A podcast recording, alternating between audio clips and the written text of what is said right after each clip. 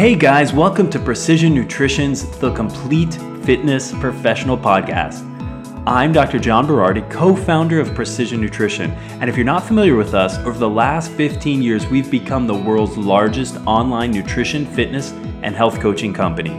Most interesting for health and fitness pros, we've turned the lessons learned coaching over 200,000 clients into a complete nutrition and health coaching system called the Precision Nutrition Certification. It's the industry's most recognized career changing coaching system anywhere. In this podcast, which is a mix of recorded articles, interviews, and roundtable discussions, myself and my Precision Nutrition colleagues will coach you on growing your business, helping more people, and becoming a better coach. We'll help you become more than a personal trainer, strength coach, or nutritionist. We'll help you become the complete fitness professional. So let's get started. Welcome to Nutrition Design for Trainers and Coaches, a presentation by Ryan Andrews, starring me, Ryan Andrews. Now, I don't want to put uh, too much pressure on everybody here, but uh, if you don't properly address nutrition with your clients, you'll probably never be successful in life. So, okay, good. The response was quicker in rehearsal with the laugh. No. So, nutrition's no big deal. Don't worry about it. With that being said, let's get started. So, when somebody comes to you for the first time wanting to deadlift, you don't start them with 300 pounds. You start them with a broomstick, a PVC pipe. You start them with something they can actually do.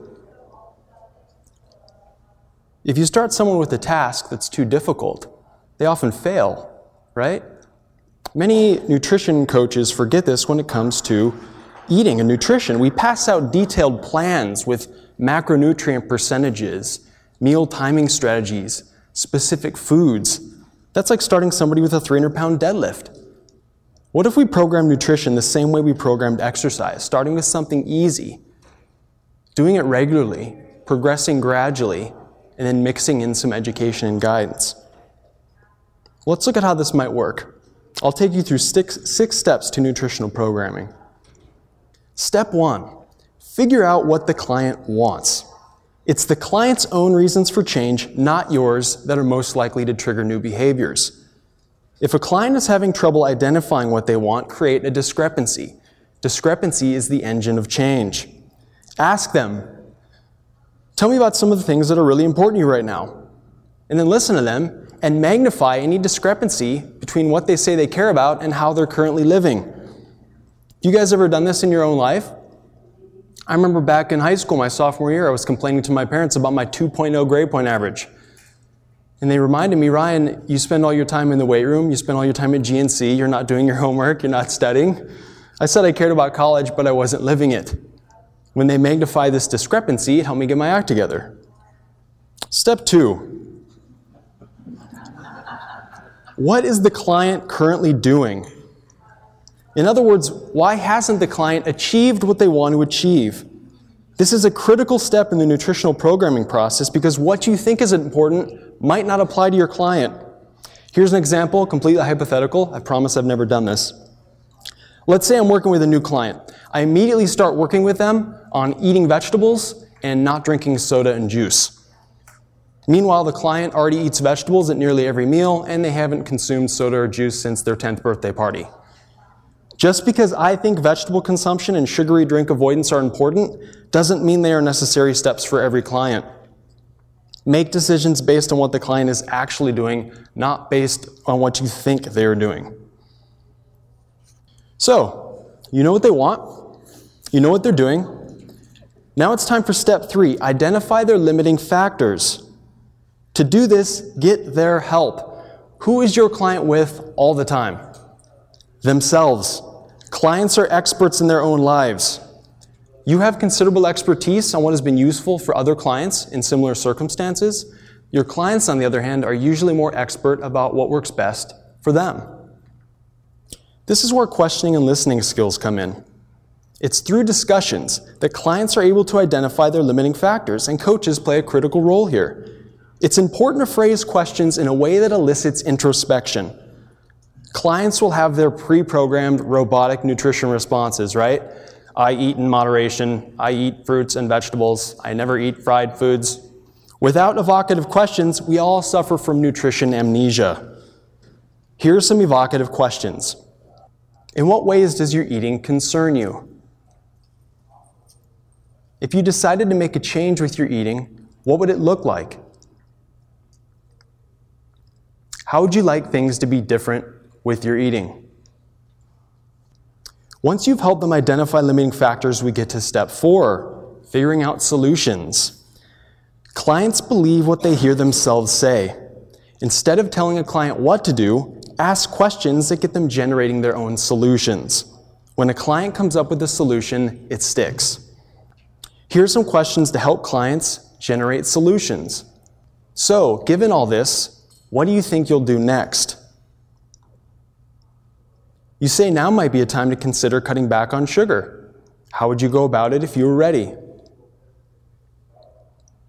What steps do you need to take to get started? How they answer these questions will help you form a plan. Keep in mind, your clients will seek a solution that befits the scale of change they want to make. They want to get lean by next week, so they're going to look for the one week get lean diet. Big solutions are fantasy. The small solution they follow is better than the big solution they quit. Now that you have potential solutions, we get to step five establishing how confident they are to make a change. If they aren't confident they can do it, they probably won't do it. If a new behavior is too overwhelming, help them make it less overwhelming. You can have the best diet plan, financial plan, or marriage plan in the history of the world, but if it can't be executed, it's worthless. Your client might want to eat five cups of vegetables every day. Great. Is this something they can actually do? Ask them. On a scale of 1 to 10, how confident are you that you can eat five cups of vegetables each day? If they're at an 8 or less on this 1 to 10 scale, this is your cue to coach. Make it easier. Maybe three cups, one cup, a weekly V8 juice. Eating one cup of vegetables today is better than five cups that keeps getting put off until tomorrow. After establishing something to work towards with the client, encourage them to make it an area of focus. You'll be amazed how many clients forget they're even working on something new. They're trying to develop a new habit and they completely forget. Have them put a rubber band on the wrist, no card in the wallet, a post-it note on the computer screen. The more awareness, the better. If after two to three weeks, ask them what happened. What went well? What did they struggle with? If they're struggling, ask why. But don't be an asshole. Asking so, yeah, why didn't you eat more vegetables? Is different from, you mentioned that you weren't able to carry out the new vegetable behavior we discussed. Can you tell me more about this? And then listen. Was it too difficult? Did they forget? Do they not know how to buy, prepare, and serve vegetables? These answers guide your next steps as a coach. So let's reset here. We just discussed six steps to nutritional programming. Step one what do they want? It's the client's reasons, not yours, that are most likely to trigger changes. Step two what are they doing? Make decisions based on what they're actually doing, not based on what you think they're doing. Step three what are their limiting factors? Clients are experts in their own lives. Step four can they identify solutions? When a client comes up with a solution, it sticks. Step five, are they confident? Help them make solutions less overwhelming. And step six, moving forward as a coach, coach them, provide guidance, troubleshoot.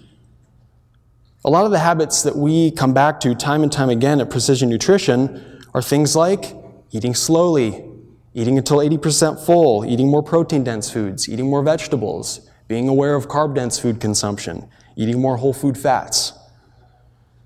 So, now let's chat about a few issues that will likely come up throughout this whole nutrition coaching process. Some things you guys might be familiar with. What do your clients need to do? Every client knows vegetables are nutritious. Not every client eats vegetables. Knowledge is necessary, but change requires more than knowledge. Instead of just educating clients about the health benefits of vegetables, Provide them with recipes. Go to the grocery store with them. Go to their house and do a demo. Show them how to wash, cut, and store vegetables. Give them a concrete action point. So it's probably a good time to talk ambivalence. You guys ever had a client who's resistant to change? That's what I thought. Remember, it takes two to resist. If your client is resistant, it's probably your fault. Don't give clients anything to resist against. Let me repeat that. Usually that's kind of deep for trainers and coaches. It takes two to resist. If your client is resistant, it's probably your fault. Don't give clients anything to resist against. Some clients might decide they don't want to do something. This is okay. What the client does is up to the client. People resolve ambivalence by talking themselves into changing. So, with nutrition, clients often want to address what they're eating protein, vegetables, carbs, calories. They often forget about how they are eating. The how of eating is fundamental. If your client is eating meals in under 60 seconds while hunched over the kitchen sink, it doesn't matter if they're eating organic kale or hot dogs from 7 Eleven. How they are eating will hold them back. While most of your clients will think of exercise as a way to burn off a bunch of calories, exercise plays an even more important role in body composition change, and that is one of self control. Exercise and meditation are the two most effective ways to boost willpower and self control. Have you guys all seen this? Your client misses a week of workouts and all of a sudden their nutrition is a complete train wreck? So let's finish with an exercise here. I want you to think of someone you have in your life who gets you. You can go to this person anytime and they understand you. What's his or her name? What is it about them that makes it easy for you to be you? Think of three qualities or characteristics. So, really, I want you to think about this. You can mentally identify it or write them down on a piece of paper. So, think of someone you have in your life who gets you. You can go to this person anytime and they just understand you. What is it about them that makes it easy for you to be you? Take about 30 seconds and think of three qualities or characteristics.